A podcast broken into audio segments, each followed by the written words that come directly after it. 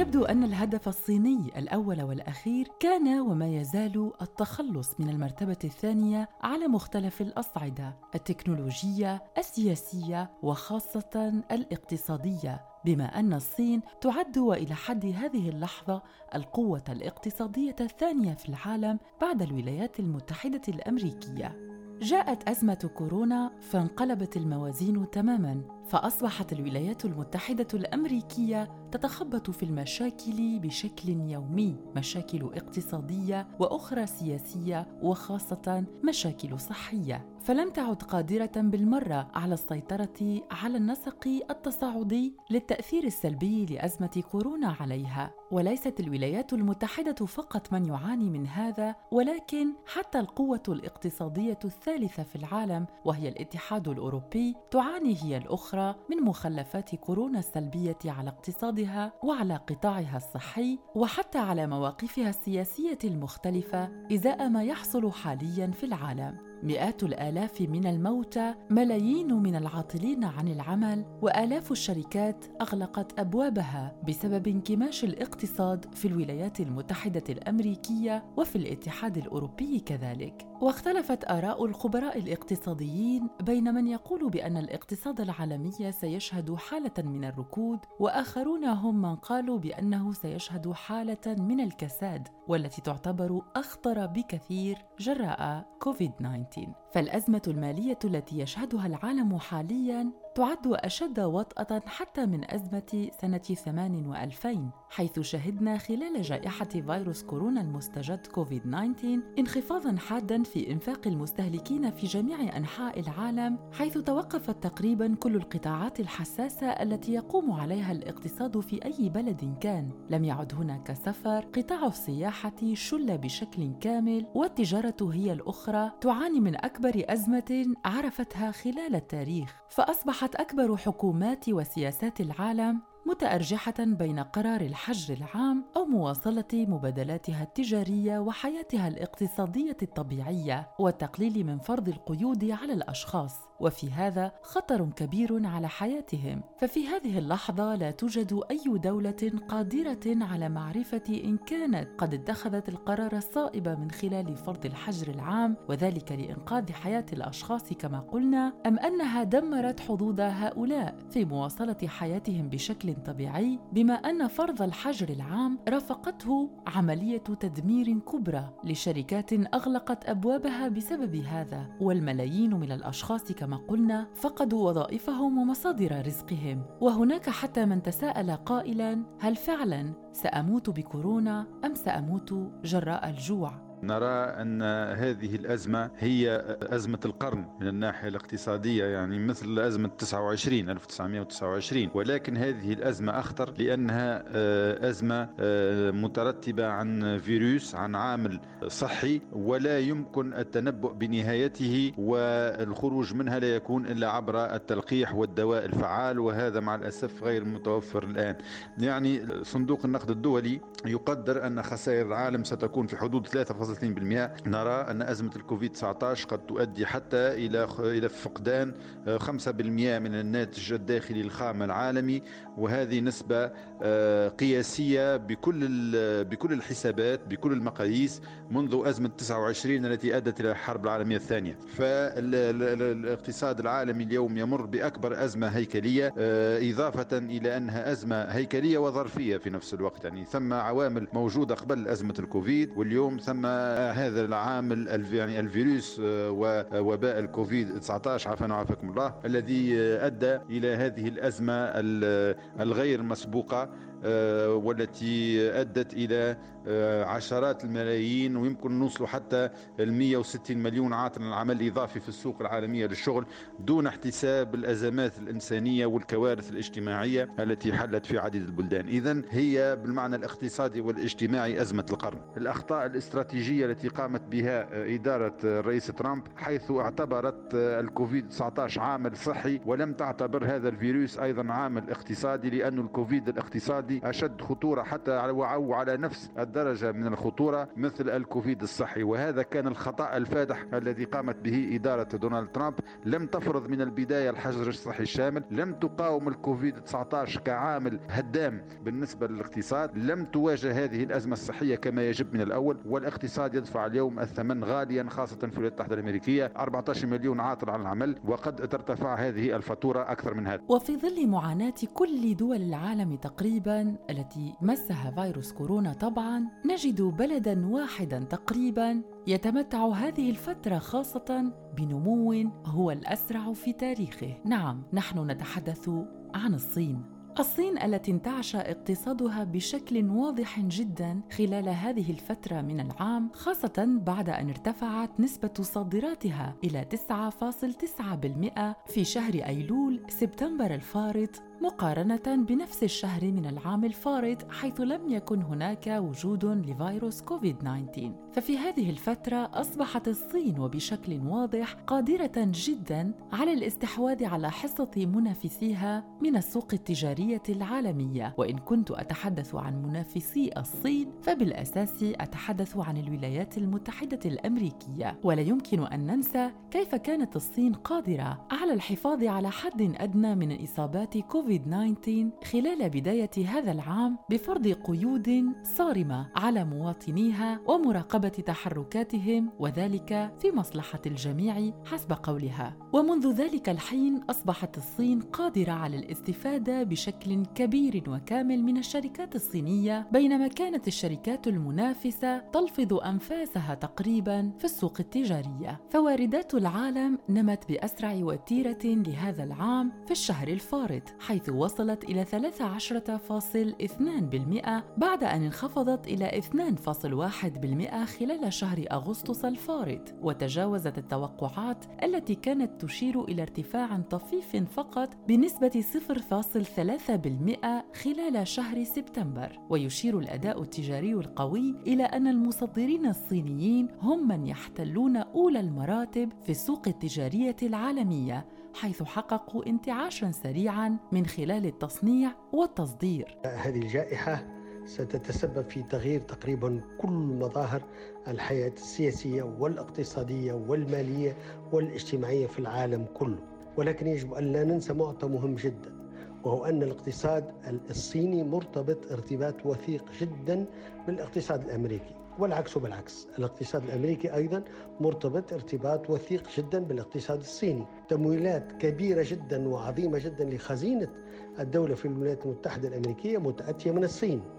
ولكن أيضا الاقتصاد الصيني يعني يعتمد بالأساس على الأسواق الخارجية أكثر بكثير من السوق الداخلية ومن بينها طبعا السوق الأمريكية والاستثمارات الأمريكية. فموجة الغضب في رأيي ستمر وهذه الدول يعني آه، تعرف كيف تتعامل معها.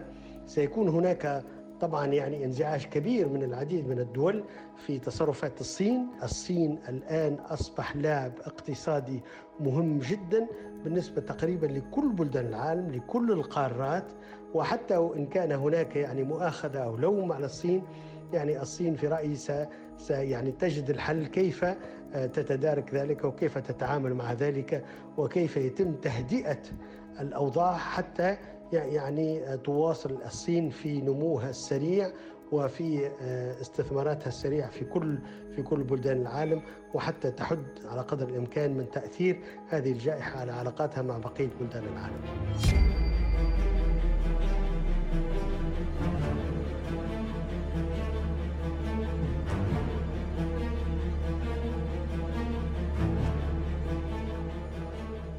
هناك محلل صيني اقتصادي قال بأن الصورة الكبيرة هي أن الشحنات الصادرة لا تزال قوية من الصين مع تراجع الطلب على السلع ذات الصلة بكوفيد 19 مثل أقنعة الوجه تقريبا التي يقابلها في الغالب انتعاش في الطلب على السلع الاستهلاكية الصينية. وأضاف قائلا بأن قفزة في الواردات تشير إلى أن الإنفاق الاستثماري المحلي لا يزال قويا. ومع عودة التجارة الدولية تدريجيا إلى نسقها المعتاد تقريبا فقد انتعش نشاط المصانع الصينية. وهذا ما استنتجه خبراء اقتصاديون ليسوا صينيين فقط بل عالميون.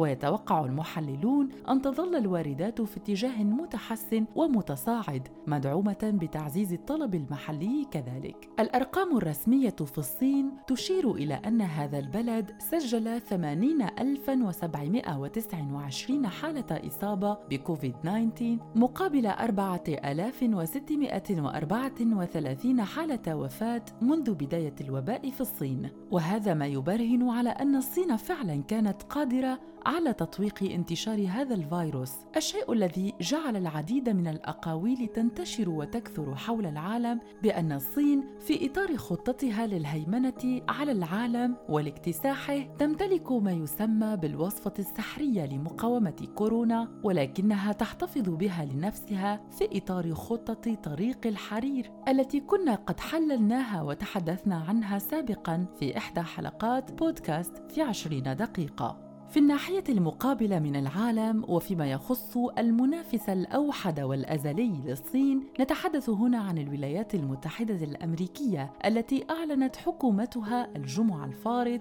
أن عجز الموازنة ارتفع بنسبة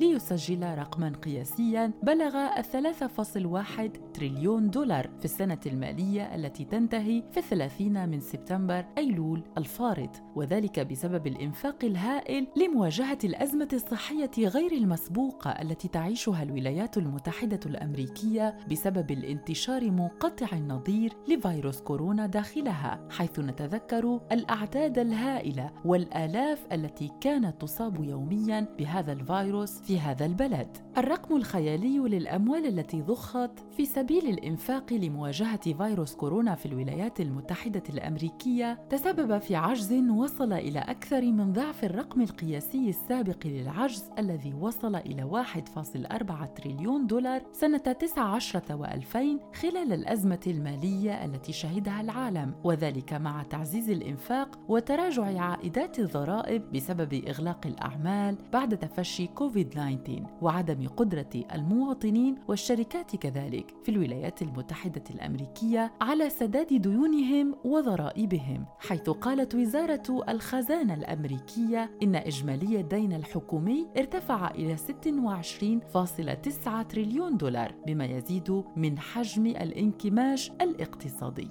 في اجتماعاتها المختلفة أكدت الحكومة الصينية على محافظتها على رؤيتها وأهدافها للنمو الاقتصادي خلال سنة 20 و2000 و21 و2000 كذلك. وذلك على الرغم من إلقاء جائحة كورونا بظلالها على الاقتصاد الصيني. وأكدت الحكومة الصينية بأنها ستعمل على ضمان تحقيق هذه الأهداف التنموية المتمثلة في كسب معركتها الاقتصادية وتحويل الصين من قوة اقتصادية اقتصادية عادية إلى قوة اقتصادية يشهد لها منافسوها بالإصرار والنجاح. رئيس مجلس الدولة الصيني لي كي تشيانغ وعند تقديمه خطة تنميه في الجلسة الافتتاحية للدوره الثالثة للمجلس الوطني الثالث عشر لنواب الشعب الصيني قال وبالحرف الواحد بأن قرار التخلي عن هدف نمو محدد تم اتخاذه لأن الدولة ستواجه بعض العوامل التي يصعب التنبؤ بها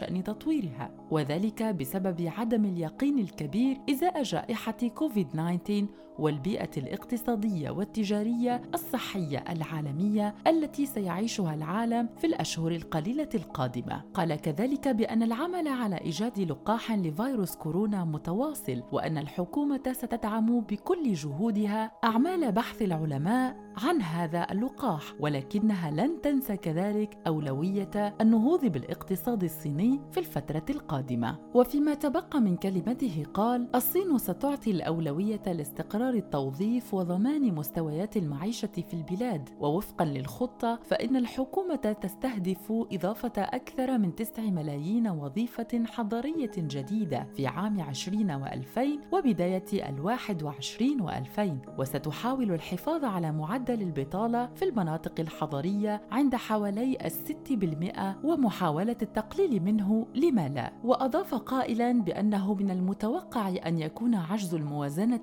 خلال العام الجاري تريليون يان أي ما يعادل 141.6 مليار دولار فقط. ما يعادل 3.6% من حجم الناتج المحلي الخام الإجمالي وفقا لمشروع الموازنة. وستصدر الحكومة سندات بقيمة تريليون يان للسيطرة على كوفيد 19 كما ستقوم بالمزيد من التخفيضات في الضرائب والرسوم للشركات بشكل أكبر وذلك بهدف تقليل أعباء الشركات ودفعها لمواصلة نشاطها في الدولاب الاقتصادي الصيني. وهنا يتساءل المحللون الاقتصاديون حول العالم بمدى دخول الصين أو اقتصادها بالأحرى في مرحلة التعافي السريع حيث تشير دراسة أجراها بنك ألماني إلى أن التعافي السريع للاقتصاد في الصين بصدد الحدوث وبشكل واسع جدا في كل المجالات الاقتصادية في الصين. وتضيف الدراسة بأن إنفاق المستهلك لا يزال دون المستوى الذي كان عليه قبل جائحة كورونا، ولكن الأمر يقتصر على قطاعات قليلة من بينها السفر والمطاعم والترفيه التي لا يتوقع أن يحدث فيها التعافي سريعا. فالصين قالت بأنها لن تقدم أهدافها على المدى الطويل أي من سنة 23 و2000 لأنها منشغلة حاليا بالتعامل مع التأثيرات السلبية الصحية التي جاءت جراء جائحة كوفيد-19 وهي تدرس حاليا كل الخطوات والسبل والوسائل الممكنة لإعادة إنعاش اقتصادها شيئا فشيئا ومساعدة مواطنيها على استرجاع وظائفهم وشركاتها على استرجاع نسقها الاقتصادي الاعتيادي ما قبل كوفيد-19 وفعلا فقد أظهر مسح خاص بالاقتصاد الصيني بأن نشاط المصانع الصينية يشهد نسق نسقا متسارعا في نموه هو الأكبر خلال العشر سنوات الفارطة وسط تحسن متواصل للطلب المحلي. في أعقاب أزمة فيروس كورونا لكن مع استمرار الضعف في طلبيات التصدير والتوظيف وارتفع مؤشر كايتشين ماركت لمديري مشتريات قطاع الصناعات التحويلية إلى 52.8 نقطة الشهر الماضي مقارنة ب 51.2 نقطة في شهر حزيران الماضي يونيو. لينمو القطاع للشهر الثالث على التوالي ويحقق أكبر قفزة منذ يناير كانون الثاني لسنة 11 و2000 وونغ تشي كبير الاقتصاديين في كايشين إنسايت جروب كتب في إحدى مذكراته المرفقة ببيان نتائج المسح بأن العرض والطلب تحسنا بشكل واضح على حد سواء لتحافظ المؤشرات ذات الصلة على زخم قوي وقال بأن الحكومة الصينية ينبغي عليها إيلاء الانتباه إلى الضعف الحاصل في كل من التوظيف والطلب الخارجي. كل هذا يقودنا إلى الاستنتاج بأن الإجراءات الاستثنائية التي أعلنت عنها الصين وبصفة غير مسبوقة في أوائل هذا العام خففت فعلا من الأضرار الاقتصادية للأزمة الصحية في الصين، وهذا يعد من المعجزات الصينية فعلا حيث أنها كانت قادرة على رفع الانتعاش الاقتصادي خاصة وإن قارنا هذه الفترة بفترات سابقة لم يكن فيها وجود لكوفيد 19 مصير الصين تقريبا واضح بما أنها تقوم باتخاذ الخطوات اللازمة والكفيلة بإنقاذ اقتصادها شيئا فشيئا. وقد استنتجنا من خلال الأرقام بأنها في ظل كورونا وفي ظل هذه الفترة الصحية والأزمة الكبرى التي يعيشها العالم تمكنت من تحقيق انتعاش اقتصادي لم تصل إليه منذ عشرة أعوام تقريبا. وهذا ما يجعلنا نقول بأن الصين لن تكون أزمة أزمة كورونا بالنسبة لها عائقا لمواصلة انتعاشها الاقتصادي. هو صحيح بأنها عاشت فترة صعبة خلال هذه السنة كسائر دول العالم ولكن وبالأرقام والإحصائيات فإن هذا لن يعجزها ولن يقف في طريق مواصلتها تنمية اقتصادها وتنفيذها لخطة طريق الحرير التي بدأت في العمل عليها منذ عشر سنين تقريبا. هذه كانت خطوات الصين ولكن السؤال المطروح كيف ستخرج بقية دول العالم خاصة الولايات المتحدة؟ المتحدة الأمريكية ودول الاتحاد الأوروبي من هذه الأزمة خاصة بعد ضخها لأموال طائلة لمحاربة فيروس كوفيد 19 ننتظر تفاعلكم مع حلقة اليوم على وسائل التواصل الاجتماعي لراديو الآن. نشكركم على المتابعة ونلتقي وإياكم في حلقة قادمة من بودكاست في عشرين دقيقة على راديو الآن. إلى اللقاء.